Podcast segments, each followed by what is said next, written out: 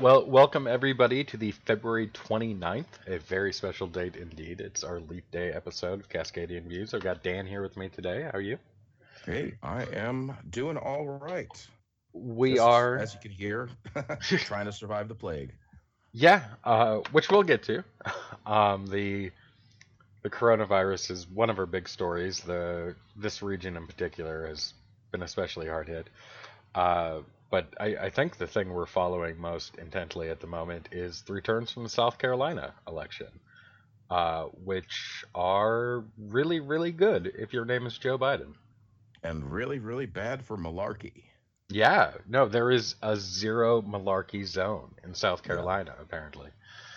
Uh, one of the interesting things I'm seeing from this is that, uh, you know, Biden had an age problem in a lot of places. Um, in Iowa and New Hampshire in particular, he did really, really poorly among younger voters, uh, and that that was only halfway true in South Carolina.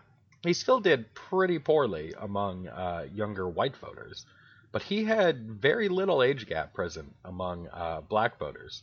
The younger ones voted for him slightly less, but not by hugely smaller amounts. I, I believe he got like 42% of the vote of African Americans under the age of 45, and he got like 68% of the vote of African Americans over 45. That sounds pretty similar to the margins that I think Hillary Clinton ran back in 2016, whereas that you know she would actually absolutely crush it among older black voters, and then younger it was you know she was still winning, but not by as much, you know, Yeah. a little bit closer. I, I mean, nobody was even in Biden's ballpark. I mean, it wasn't like Sanders was running away with him. Biden was still Right. beating him two to one uh, with younger black voters, hmm hmm uh, which all, all really came together for a massive Joe Biden win. Um, right now, it, it looks like Sanders is going to take some delegates, but I, I, Mhm. I think Biden's going to go into Super Tuesday as the delegate leader. I'm pretty Good. sure. I, if he misses, he's just going to be down one. The the New York Times Yeah. uh, needle, their most likely range has him from uh, 28 to 31, and he needs 30 to catch up with uh, Sanders. Right. I was going to say, have they got any like congressional district level ones where Not with enough he's the only one collecting? Yeah.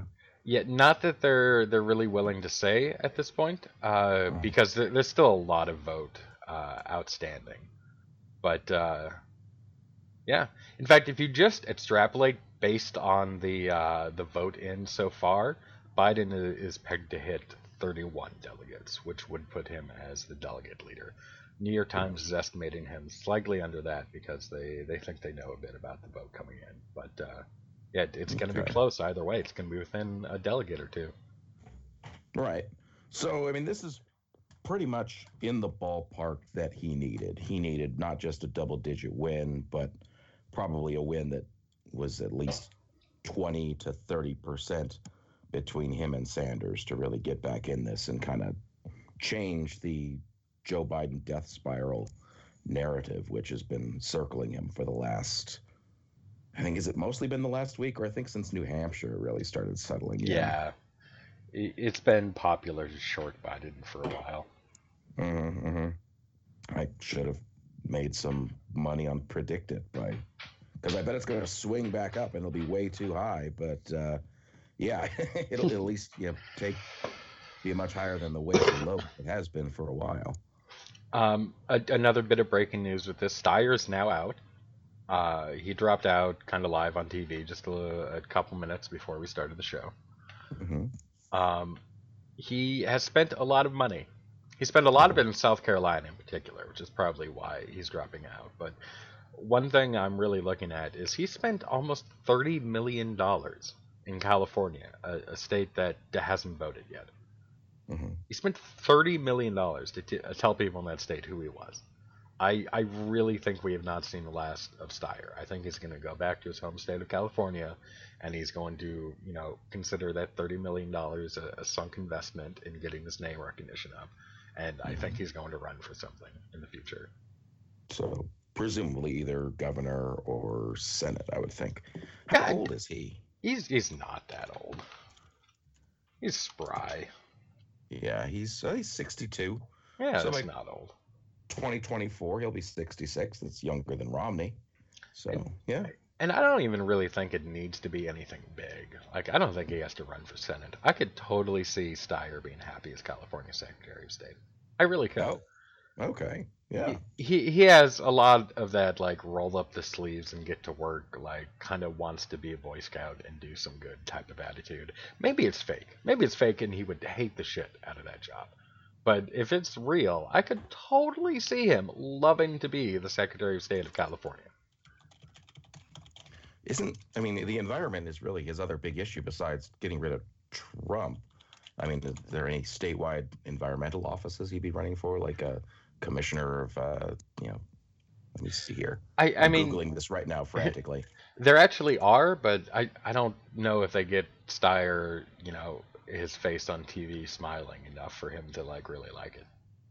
Right, right. It it might be the sort of thing where it's subordinate to the governor or you know something like that. Okay. I could see that then. Yeah, sure. I d see, I like Steyer more than I like Bloomberg, and I actually like Yeah. Bloomberg. I mean, I don't want him to be president, but just on a, a personal level, and the fact that I have worked campaigns he has given generous amounts of money to that allowed us to do good things. Uh, I, I think Bloomberg is more or less an okay person. Uh, I think Tom Steyer is actually a good guy. Like, I think I could probably like enjoy spending time with Steyer. I, I do not think I could enjoy spending time with Bloomberg, like at all. You know, the the clip from this weekend of Steyer dancing to back that ass up with Juvenile on stage Yeah. like there there's a certain like amount of fun to him so i, I, I Mhm. just i'm sad to see steyer go but I, I don't think we've seen the last of him i think he's gonna Yeah. come back and do something it doesn't have to be something big you know he's Mhm. running for president because he wants to get rid of trump but i, I really think at its core he just wants to do something to help uh, Yeah. maybe senate but I, I really see him more as something california something like statewide office Yeah. Okay, I could see that. I mean, it's been it's kind of a weird place he's had in this primary, and I think a lot of the criticism of Steyer has not been so much anything specific to him in terms of his positions, which are basically, you know, run of the mill Democrat right now. He's, you know, left of center, uh, not just left of center, but probably left of center for the Democratic Party. Yeah, he's, he's Uh, more progressive than really most other people on that stage. Right. It's just kind of sunk costs. You know, people saying, you know, why are you running for president? Why aren't you putting your money towards, you know, helping us, you know, elect state legislatures everywhere? You've got billions and billions of dollars. You know, this is this is something that there's more productive ways you could be spending that money. But I mean, I guess he wants to also some of it's you want a little bit of glory for yourself as well. You know, Yeah. I guess if you're putting the money out there, if you're writing the check, yeah, it's it's an understandable feeling, I guess. And Yeah, and a little bit of that going on with Bloomberg too. and there's there's definitely like an ego perception problem, like a billionaire Mhm. jumping straight to president. But I don't think there's that much of a like, what the hell, you haven't earned it uh, feeling Yeah. about state offices. I really don't. Like eh, we more or less like let people play with it. Jesse Ventura was a two-term Right. fucking governor. No, Like, no, just just one term. just one term? Okay. Yeah, but still. But still, yeah, he got elected by a state. Like we are we are willing to play around with our state offices much more than we are with our federal offices, the current occupant of the White House notwithstanding. Arnold Schwarzenegger. Yeah. Was two terms in California. So there you And and you know what? He was a pretty widely respected governor. Uh, Yeah. On both sides of the aisles, he there were not many people in California who found him overly objectionable until it you know came out that he may have you know inappropriately touched women, and that that dented the shine a little bit. But Yeah. in, just in terms of his actions as governor, he he got like round applause from both sides of the aisle in California. And now he trolls Trump. So Yeah, pretty much. he's he's back he's back on the good list. Yeah, yeah. I mean I could see that for sure. Uh what was I gonna say? I'm totally off track. But I guess the one thing I was thinking of now, to segue a little bit, who do you think a Steyer voter is and where do you think they go? Because he's polling, you know, about 10% right now in South Carolina. And that's, I think he would have got about 8% in New Hampshire. And then he was like 6 or 7% in Nevada. So it's, I actually think I have this figured out. Um, He's in the mix. Yeah. So when you look at the vote in uh, South Carolina, um, among white voters, it was basically an even split uh, over whether or not we should go back to Obama's policies or chart a new liberal course. Okay. Um, among black voters, it was actually two to one to go back to Obama policies versus, uh, you know, a, a new step forward. I, I think Steyer's voters are basically that, that one third of the black electorate, not all of them, uh, Mm. but I, I think his base is more or less from that. The people who are, are basically establishment Democrats, uh, particularly of the, the black tradition in the South, uh, who want things to be a little bit more liberal than Obama was, a little bit more liberal than Biden is, is pledging to return to. And that's Steyer. He, he's still got the same sort of like establishment feel to him. He's somebody that those voters feel can be left in charge. He's demonstrated an aptitude for business, which in you know their minds, rightly or wrongly, uh, Mhm. demonstrates like a steady hand at running the government or, or whatnot. I, I think that's what they are. I, I think his voters are mostly the more liberal, older uh, African Americans. At, at that least that more or less correlates with uh, what people said they were in favor of in the exit polls, and then where his votes came from. And he's also advertising a hell of a lot more than you know Pete Buttigieg and Elizabeth Warren are. So presumably, yeah, he's scooping up a lot of that vote too. So I guess that's probably good news for Biden then. Now that he's exiting the race. I would almost certainly think so. Yeah, interesting. So yeah, we've got that takes us wow three days to Super Tuesday. That's a really fast Yeah. turnaround. It it really is, and uh, you know Biden is going to be you know at least within a functional tie of, of Sanders on delegates, and uh, Mhm. as of 59% reported in South Carolina, he actually surpassed Sanders in the popular vote aggregate for the uh, the primary season so far. Mhm. Uh, claims of Biden's campaign's demise have been greatly exaggerated. It, it seems. yeah.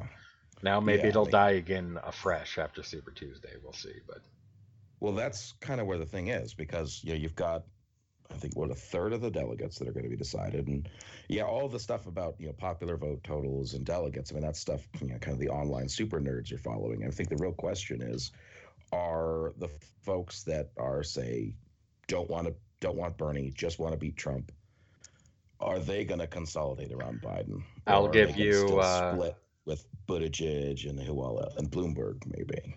I'll give you a little bit of what I think is a leading indicator on that. In the last three days, Biden has surpassed Bloomberg as second place in the uh, uh, the poll average for Super Tuesday states. So Okay. Bloomberg is on a definite trajectory down. It appears a lot of those voters are are going back to Biden, who's you know rising up. He's not rising up to where he used to be. We'll see Mhm. what happens in the movement uh, after South Carolina, but it's looking more and more like the campaign Biden was hoping for. Uh, Yeah. It's not there yet, but it's moving in his direction, and he has 72 hours to try and uh, kind of square that circle. Exactly, because he's really got he's got to sweep the southern states in a big way, uh, which you know Texas I think is the big prize, but He's uh, also got to be competitive in California. He, he can't yeah like he can't get shut out. yeah, he, Or he can't fail. He can't. I think especially he can't let Bernie sweep. I think that's the biggest Mhm. danger to him, is if Bernie just carries everything. But let's see here, where are we at for 2020? Who all is up this time around? We've got, oh, for the love of Pete. Uh, let's see here. There we go. So March 3rd, you got Alabama, Arkansas, American Samoa, California, Colorado, Maine, Massachusetts, Minnesota, North Carolina, Oklahoma, Tennessee, Texas, Utah, Vermont, and Virginia. Oh, excuse me a moment. Did you say Arkansas in there? Arkansas, indeed. Okay. I, So- I was gonna say I know that one's up, but I didn't think I'd heard. Yeah, so that's a hell of a lot of delegates, a hell of a lot of them in the South. Mhm. Uh, so he's really got to sweep a ton of those to make up for the ground he's probably going to lose to Bernie in California. And then you've got Southern Super Tuesday coming up not long after, which will uh, not be quite as big as Super Tuesday, but much more Biden friendly.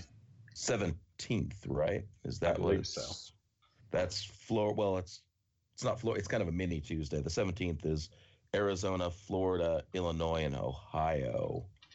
Uh, I mean, Super Tuesday is really, you know, probably the most southern heavy day on the calendar. Looking ahead, uh, where he's got to really hold on, I guess, is he's got to get through a lot of, you know, the March 10th states are going to be some pretty Bernie friendly ones like Idaho, um, Washington. I think Bernie's going to clean up here a lot. I think it's really going to, you know, that's the sort of state where, at least from the canvassing I've done, it could very well be Bernie and Warren and Biden getting shut out. Um, yeah.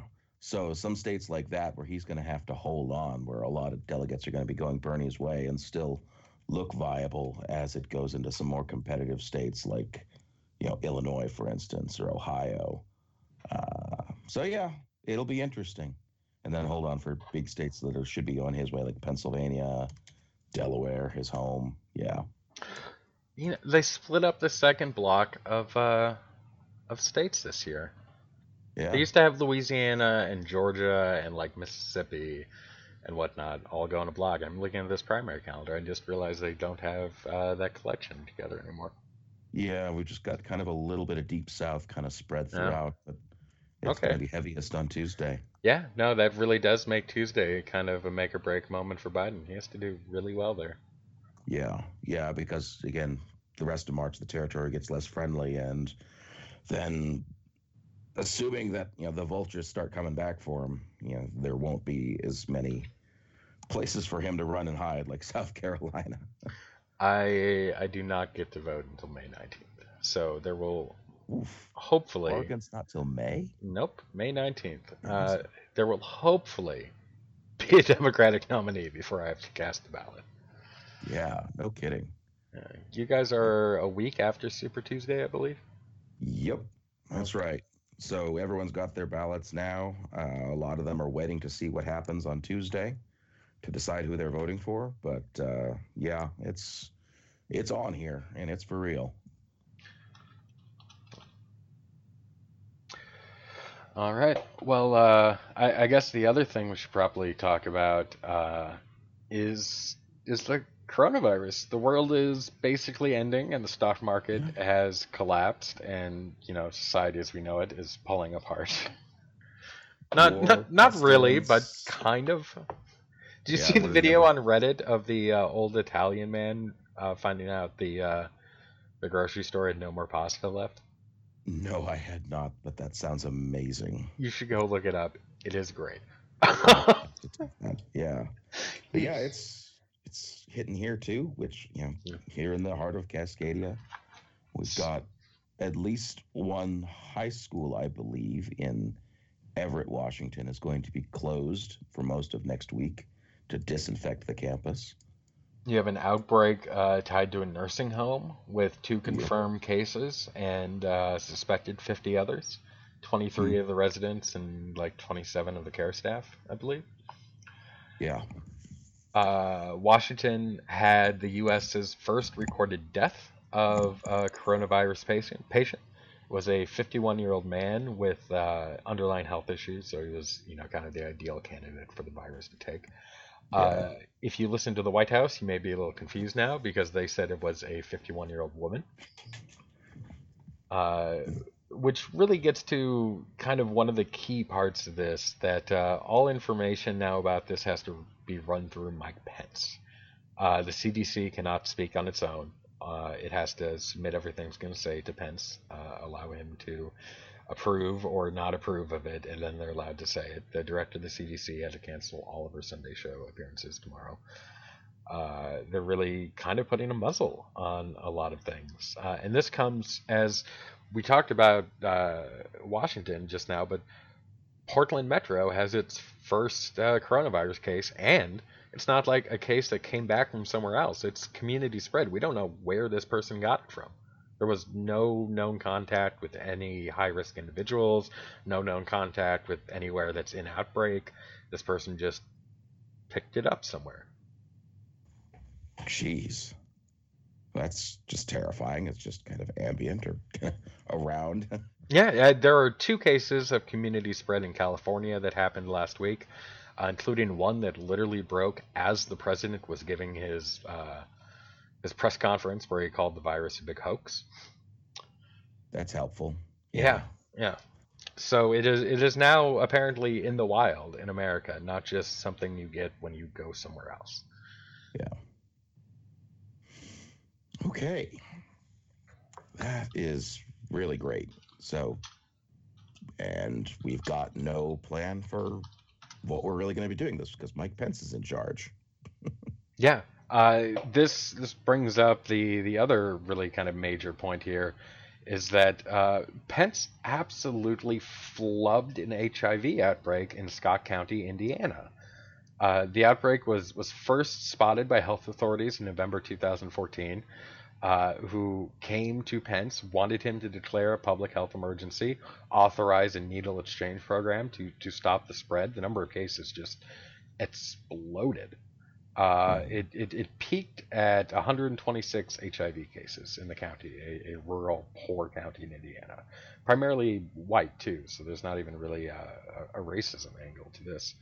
Uh, and Pence waited almost half a year before declaring an emergency uh, and the uh, the total number of infections was estimated to have been 183 to 184, uh, and public health researchers who have studied this outbreak think that an earlier response by the state health system could have reduced that by about half, saved saved about 90 people from HIV.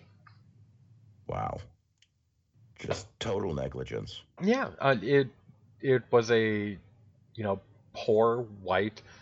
I, I basically want to say white trash. I, I, realize that's probably not the most PC term, but it, it, it's a it was a hick county with a bunch of people shooting up meth, yeah. shoot up meth and heroin. Like what do you do when you live in a trailer park in Appalachia and you know have no prospects in your life, right. and HIV started getting passed around. Just you know, years after hardly anyone was thinking about it anymore. You know, the early '90s was really the heyday for it, but yeah, this you know, was late... this decade.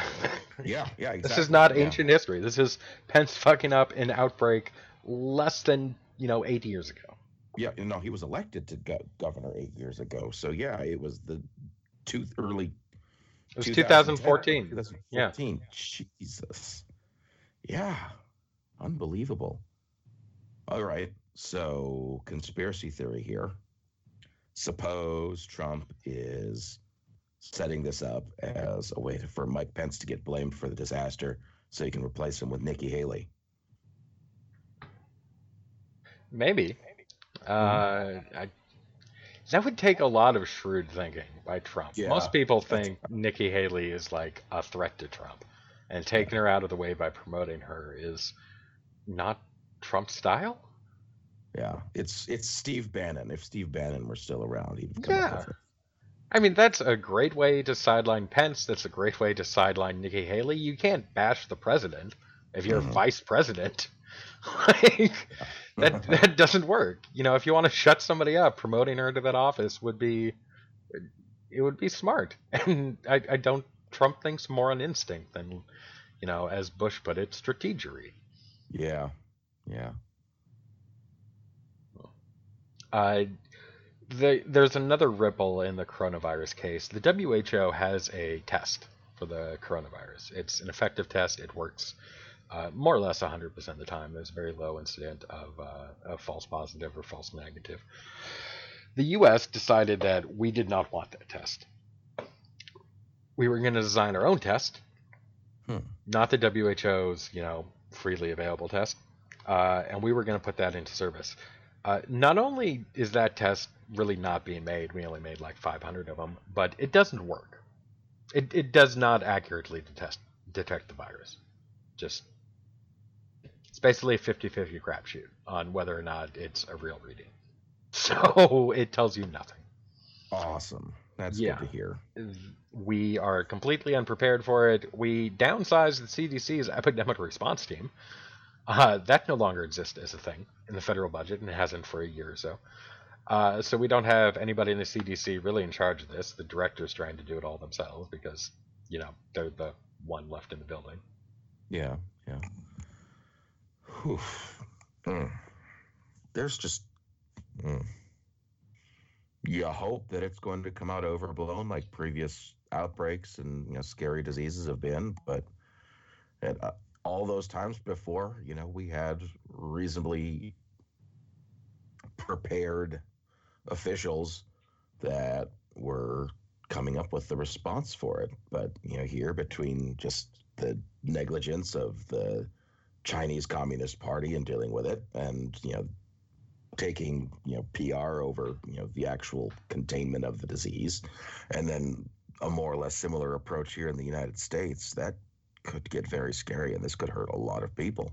And what's more, I feel, in terms of increasing the panic, is that there are very few people I think we can trust with numbers right now.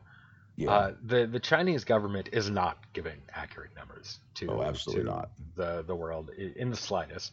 Uh, and Chinese medical workers are trying their hardest to blow the whistle on that. There's videos of new ones from hospitals all the time saying this out on social media. Um, South Korea has some scary shit going on. There's a, a cult that may have very intentionally caught the virus and tried to send it out to others. Uh, we don't really know the details on that, but it, it seems like something that is at the very least plausible in a creepy, like end of days type scenario. Iran has really something very weird going on. There are members of Iran's parliament that are, are saying there are so many people dead in, in Qom that they've run out of coffins. Uh, and somehow the numbers we get out of Iran tell us that uh, of the deaths they're they're admitting to, uh, which I do not believe for a second are all the deaths, uh, it's about 10% of a death rate compared to infections, which is much higher than the coronavirus actually is. And that doesn't even take into account the fact that like senior members of Iran's government are coming down with the coronavirus like constantly. Like every couple days. And then there's video of them like with obvious symptoms standing next to the Iranian president and crap the day before, where they're coughing behind him and wiping their nose and then shaking his hand. Uh, members of, of parliament are coming down with it, and then the Iranian government uh, suspended parliament for a couple weeks to stop them from meeting, to stop it from being spread around. But remember, Parliament was also where the dissident politicians were telling us about what was going on in Qom and shit. So it also looks like a way to just kind of shut them up. Uh, and really, that whole situation seems fucked. I do not believe for a moment anything coming out of Iran. Uh, Of and- not. yeah. and then Italy has basically shut down the northern third of their country. Uh, they won't let people leave their houses to like go to doctors and talk to people and whatnot. Uh, and instead, they're supposed to report their symptoms through like uh, a toll-free number, and uh, the healthcare worker will be dispatched to them. Except the number doesn't work. There's literally nobody there. People have been trying it for days. I, I think they finally got it figured out like today, like a few hours ago but they basically just locked down the entire like northern third of the country and were like we'll deal with this later Yikes. Oh man. Well, yeah, I keep hoping that we're gonna see at least some place that's handling it in a reasonable manner and a a modern and competent manner. To be knows, honest south korea appears to be doing that they've just Okay. also got some weird like followers of the apocalypse type cult shit going on i didn't? Oh, okay, so there is a, a religious movement in South Korea. Uh, they're they're kind of a breakaway Christian sect, uh, and they think their founder is like Jesus or related to Jesus or somehow is part Jesus. I, I don't understand the finer points of their their theology. Um, and they, they meet in these meditation rooms, and they're they're kind of kooky. And apparently, according to a whistleblower from within the movement, they like actively sent somebody to get infected with the coronavirus. Um, and there has been an outbreak confirmed linked to this religious movement. Uh, most of their members are infected, which is what you'd expect if somebody were infected and they come in and these people do these tiny chamber meditation with like 14 people in these little square rooms. Uh, but the whistleblower is saying that this was all intentional and they were all trying to get it. And then the cult sent out followers to to sit in secretly with other religious like uh, services with other groups not part of this cult. That it would then spread it to like churches and imams and, and whatnot. The cult says that it's uh, did not intentionally um, try and get the virus and that they regularly send out people to try and promote interfaith dialogue uh, and that they stopped doing that when they uh, were made aware by the government about uh, the fact that they were infected with the virus. So you cannot say for sure that there is a creepy doomsday cult uh, that is bringing about the end of the world by trying to spread the coronavirus. But I'm saying it's a possibility, and it's in South Korea. God. Oh man, I I don't even know where to begin with that. It's yeah. just so the the actual South Korean government response to the coronavirus has been pretty good. Um, mm-hmm. They they they're just dealing with the insanity of yeah exactly. they they don't do forced quarantines. People are not confined to their homes. But if you do have the virus and you you are quarantining yourself, they will provide you with deliveries of food and medicine on the daily, so that you don't have to leave your home. Uh, they're making it real easy. You know, they they let everybody know. For the most part, you don't even need to go to the hospital like for most people, this is not a big deal. It's a couple days of sniffles. You know, 80% of people don't even need to go to a doctor. And if you do have some problems, here's a number. Call us. The government will send an ambulance. We'll get you taken care of. They're doing the best they can. There is just also a very creepy doomsday cult that may or may not be intentionally trying to infect everybody with it. Jesus. Oh man, we got to get one of those here. you know, just you know, it's a hoax. I'm gonna go get it, and then we'll prove it. Oh yeah, that's the other thing. The president is directly alleging that this is a hoax, um, and this is coupled with a separate conspiracy theory that is since kind of like grafted onto this one that this is a Chinese biological weapon, uh, and this oh all oh stems from the fact that the New York Daily News figured out there's a Chinese military facility like six miles from the fish market where this all started. Oh, oh God damn it. and so they plastered it on their front page that it was possible this was a Chinese bioweapon that escaped a lab. Uh, and now that is a fairly prominent right wing theory.